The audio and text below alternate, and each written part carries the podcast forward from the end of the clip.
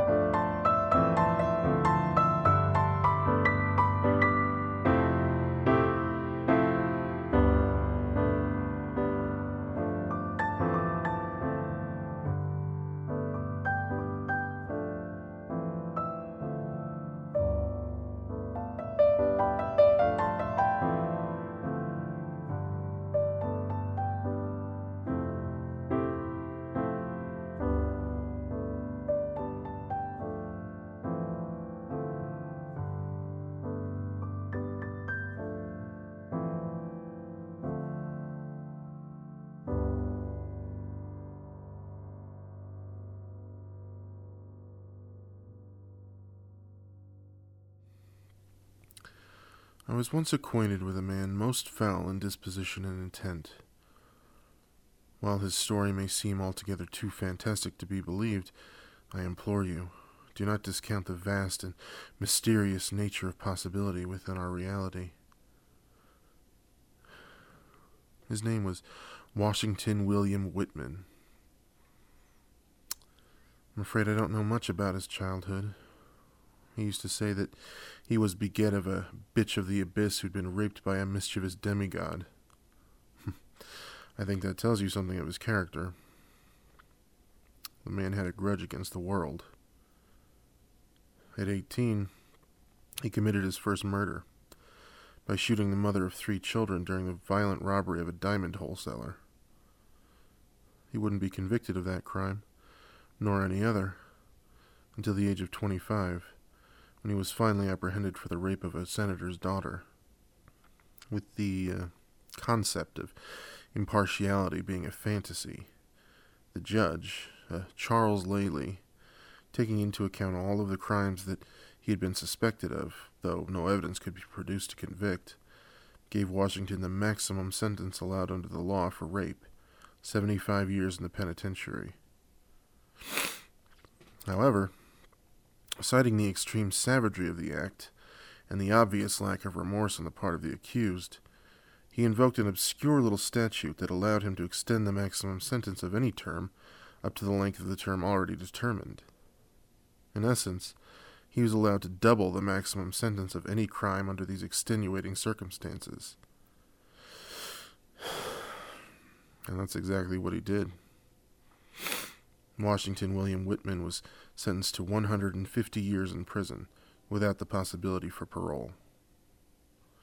Judge Lely decreed, Never again shall you walk among your fellow man, never again shall you share in his hopes and his joys, and never again shall you, a living plague, poison the blood of his society.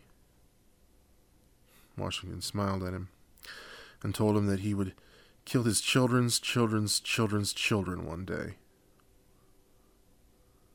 He was taken to the maximum security subterranean correctional facility, nicknamed the Grotto, which had been constructed as an extension to a massive cave under Feakon Peak. The inmates never saw sunlight. Even their yard time was artificially lit with gargantuan floodlights that had been drilled into the granite roof of the cave, leaving everything outside of their limited scope in darkness. They were all given a substantial vitamin D supplement with every meal. They lost all sense of night and day, all sense of season.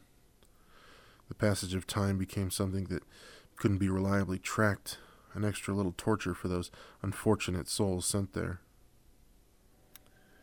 The dirty little truth of this prison was that a majority of the inmates never served out their entire sentence there. It tilled the mind, made it fertile so that madness could take root without the slightest need for cultivation.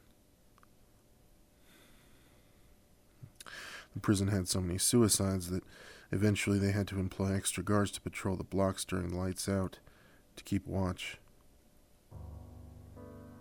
Washington disembarked from the funicular, the only way in and out of the prison. His eyes took some time to adjust.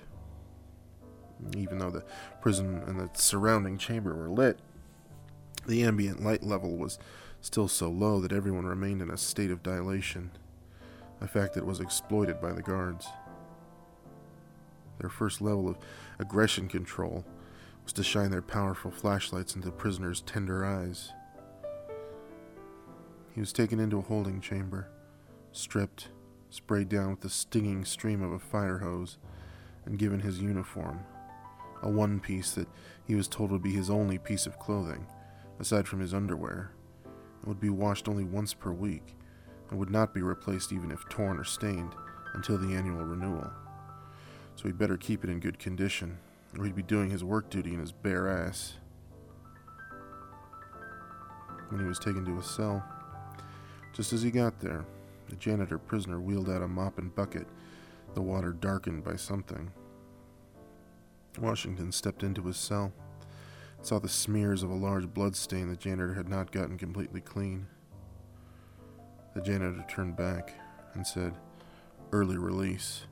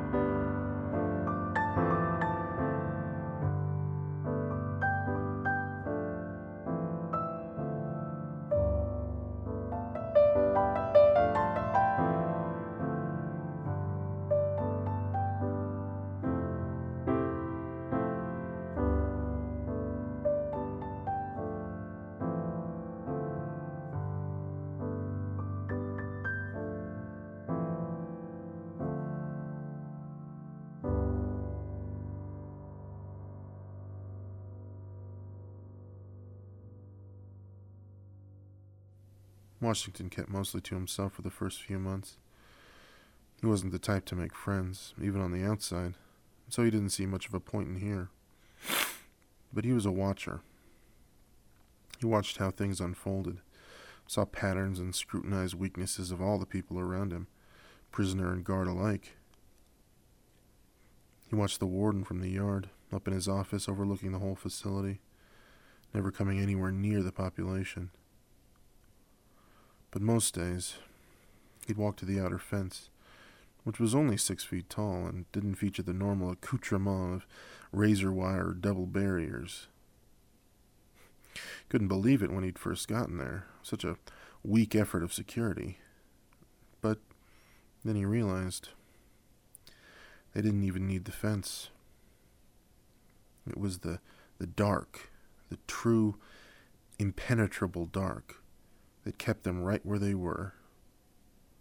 No amount of dilation could ever help the navigation of such an abyss, a place whose rocks didn't even have the memory of sunlight.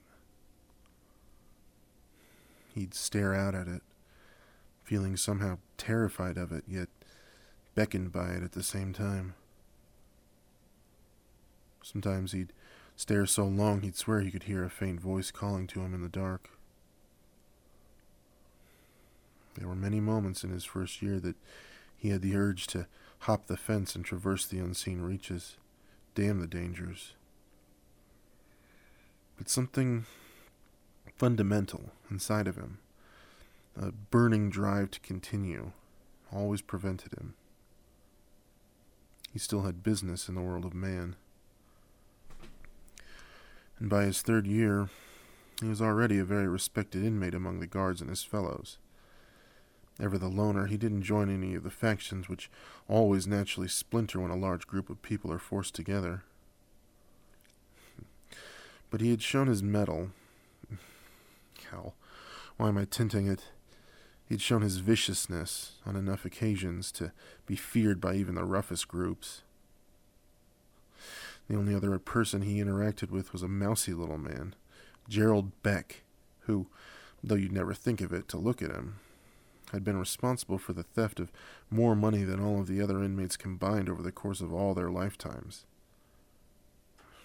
What interested Washington so much was that most often people like Gerald, genteel and banal, weren't prosecuted, or if they were, never ended up in a place like this. When he asked him about it, Gerald said that people only dismiss financial crimes when it happens to other people. It was just dumb luck and bad luck that he'd happened to have bankrupted the judge who presided in his case, and who had refused to recuse himself despite numerous petitions from Gerald's defense team. Such is life, Gerald said. Most guys in here spend their life thinking they're fucking the system. and one day they wake up on a cot in a concrete closet and realize it's the system been fucking you. System doesn't get fucked, it does the fucking. That's just part of the bargain. You either live with it or you get out. And this was a sentiment that Washington took to heart and would live the rest of his life by its guiding principle. Ten or so years later, long after Gerald had been disemboweled in the toilets, Washington led his first uprising. He had spent the better part of the last decade wresting the power of inmate factions into his own clutches. He unified all the inmates into a single cohort, all beholden and subjugated to him. The guards, hell, even the warden weren't opposed to it. They encouraged it. Prison had gone from one of the most violent in the country to one without incident, all because the fundamental rifts between groups had been bridged. And whether they liked it or not, no one would dare cross Washington and it was this measure of respect for Washington that allowed him to execute his plan. He was afforded a certain level of autonomy that was unheard of in a prison like this. He had pretty much free range of the place, having gained the trust and respect of the staff and security. So one day during chow time, he sauntered up to the security office and chatted with Officer Starbuck, a young guy and not one of the more physically imposing guards. That's why he worked in the office, watching the inmates on camera and dispatching the heavies as needed. Though, with Washington keeping all his men in line, there wasn't much need to be hyper vigilant in those days. So Starbuck went off to use the toilet, leaving Washington alone. The following three minutes would ensure the doom of many men, guards and inmates alike. Washington removed the circuits that recorded the camera feeds, and he made a key card with unlimited access to the prison. Later that night it started. Washington left his cell and opened up all the rest. He armed the inmates with weapons from the armory, told them to kill any guard they saw. he avoided most of the conflict, going around the quiet corridors away from the fighting, walking into the warden's apartment, finding him cowering in the closet. The warden, pleading with Washington to spare him, asked him why he had done this. Washington shrugged and said that it was graduation day. Then he cut the warden's throat. But it was as they made their approach toward the funicular that his plan was foiled. The operator started it toward the surface when he saw the inmates running toward it, but they were able to reach it in time enough to get on board. It was packed full of convicts, with some even hanging on to the bottom as it ascended. They tried to break into the booth. The operator fought them with a fire extinguisher, but he could see it was no use. He smashed the emergency button, which sent an emergency radio signal through the relays to the surface and fired explosive bolts which detached the cable. The funicular rolled back down the steep incline, gaining speed until it smashed into the bottom of the shaft, killing all who were underneath it, and many who were inside. Washington limped out, his lip curled into a snarl, and disemboweled whoever he saw, whether inmate or stray guard, as he made his way back to his cell. He laid down on his cot, turning toward the wall and falling into a peaceful, restorative sleep. There would be no way of proving this. Washington's deactivation of recording devices ensured that. But the violence was perpetrated by less than 40% of the inmate population. But that didn't stop the prison commission from taking a, let's say, an aggressive strategy of patience like a medieval siege, they'd trapped their enemies in their castle, and now waited for them to starve. the entire season passed in the world above, with nary a ration sent down into the dark. When they finally did send a team down, after 16 weeks, and armed with military weaponry and tactics, fewer than a sixth of the inmate population survived.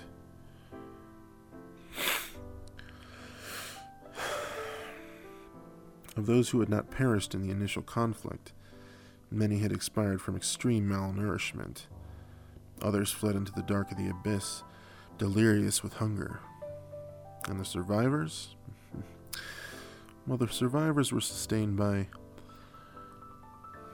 what was at hand. When the security team finally made its way through the ghastly scene of the prison, even they were taken aback by the absolute putrescence and ghoulishness of what must have transpired in the time that the inmates were alone. The evidence of which could be found smeared on the walls, rotting on the floors, and dried under the survivor's fingernails. Except, of course, for Washington's. They found him lounging on his bed, reading a book of sonnets. his cell was immaculate, and he looked well fed.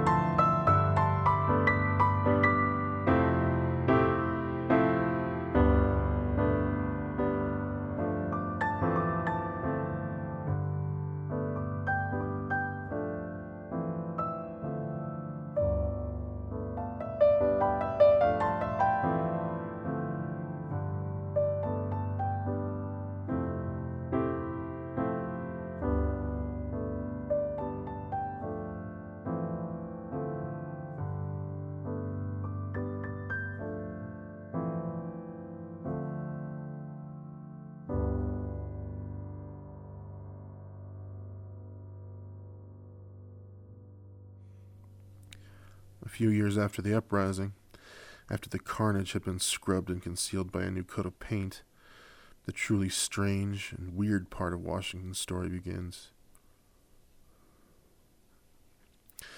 The passage of time, reflected in the face of a man, is always so subtle in its progression that it is nearly imperceptible from day to day. But when committed to a nearly interminable prison sentence, one stops measuring time in days and starts counting by years instead, an advance which is as ruthless and different and apparent as erosion. Washington, however, changed by some unknowable force, either from within or without, had become immune to the ravages of time. Where other men's flesh withers and softens like overripe fruit, his grew smooth and hard, as if, as impossible as it may seem, it had undergone some nuclear metamorphosis and had become, for want of a better definition, a kind of organic mineral. And like that, he was a man of fifty, a quarter of a century of his sentence spent, with another buck twenty-five still in the bank. Then seventy-five, fifty years gone. Yet not a day was reflected on his face.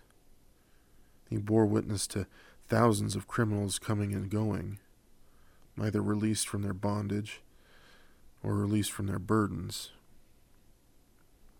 Still he remained, eyes on the abyss.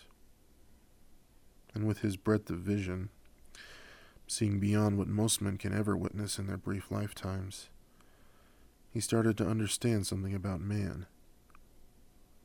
Wasn't something he could, or maybe just something he would articulate, and it was a piece of knowledge that dwelled in his stomach rather than his mind.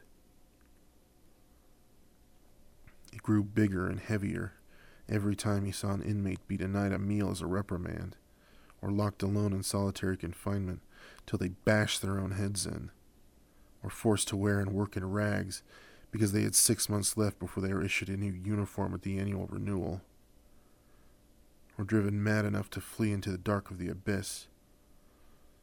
And when he looked up to the warm light of the warden's quarters perched high above the yard, and when he read in the paper of record about the morality massacres of the heartland, or years later, when he read of the great and terrible war that engulfed the entire globe, and watched as inmates were given a choice to commute their sentences if they enlisted.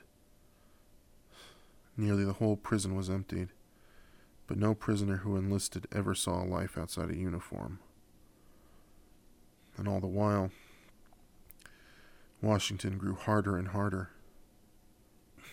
It got to be that he could feel almost nothing through his crystalline skin, but it was the hardening of his heart that was most significant.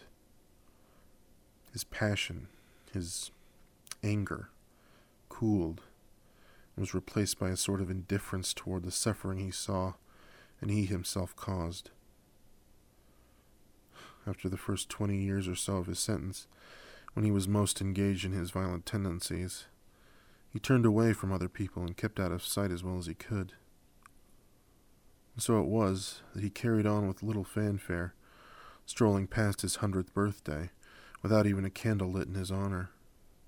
In any of the brief encounters he would have with any of the incoming and outgoing prisoners, guard and inmate alike, there was little to implicate anything extraordinary about him.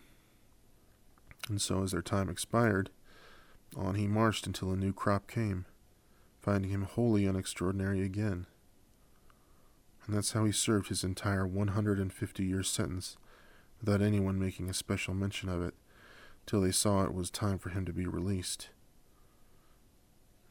At first, the staff was sure it was a clerical error, and double, then triple checked his paperwork. But when it was realized that he had actually been in the grotto for 150 years, making him 175 years old. The warden, the 17th that had presided over him during his sentence, had to speak with him.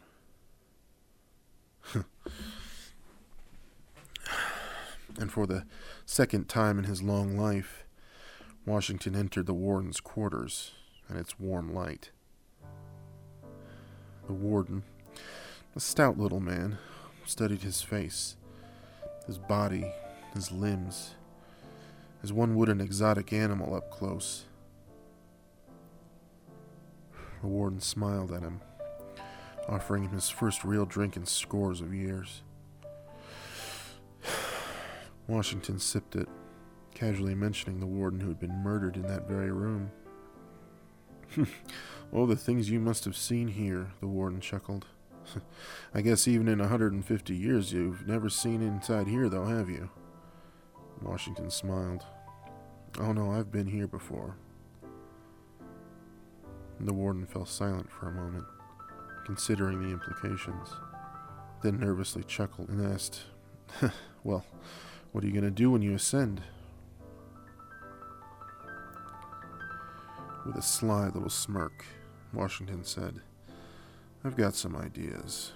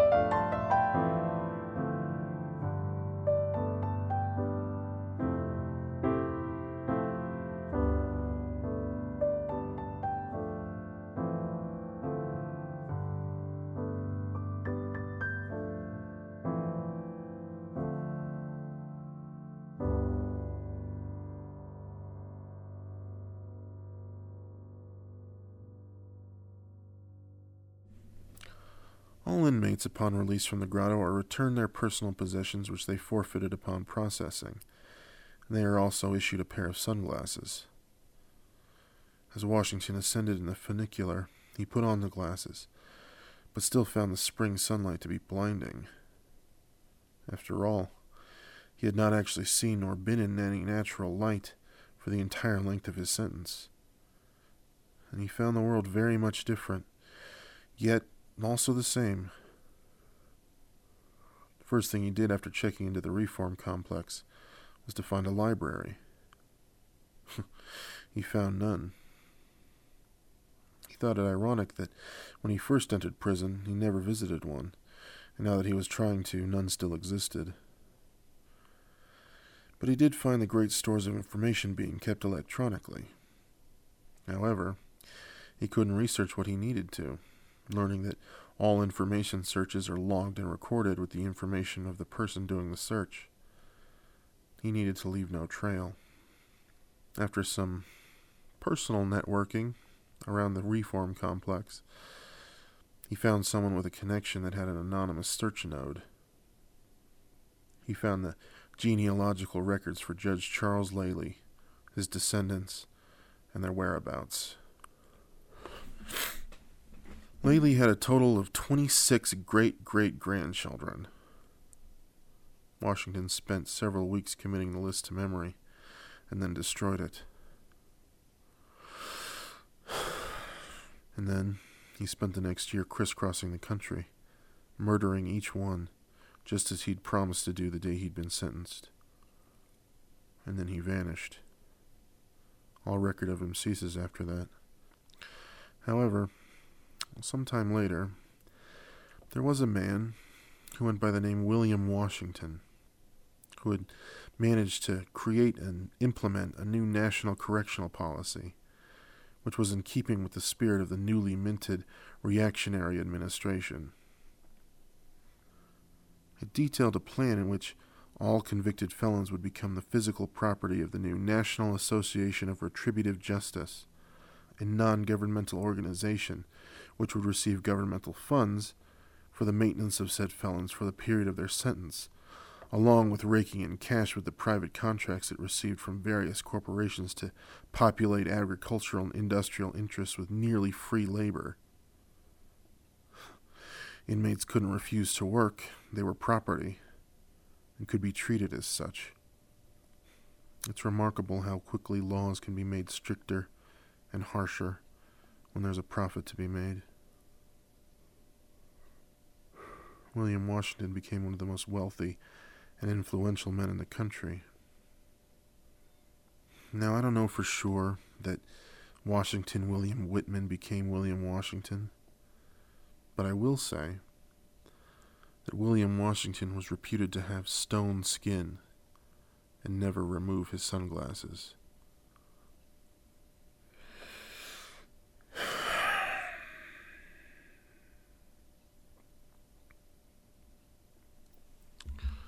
Please consider these things in your. God. It's been five years today.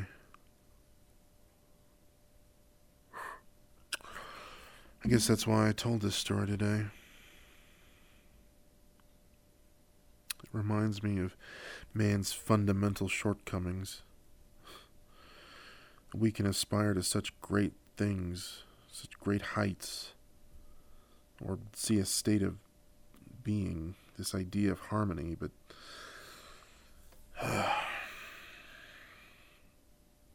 just incapable of creating it. Or maybe it was just to remind myself that I was right.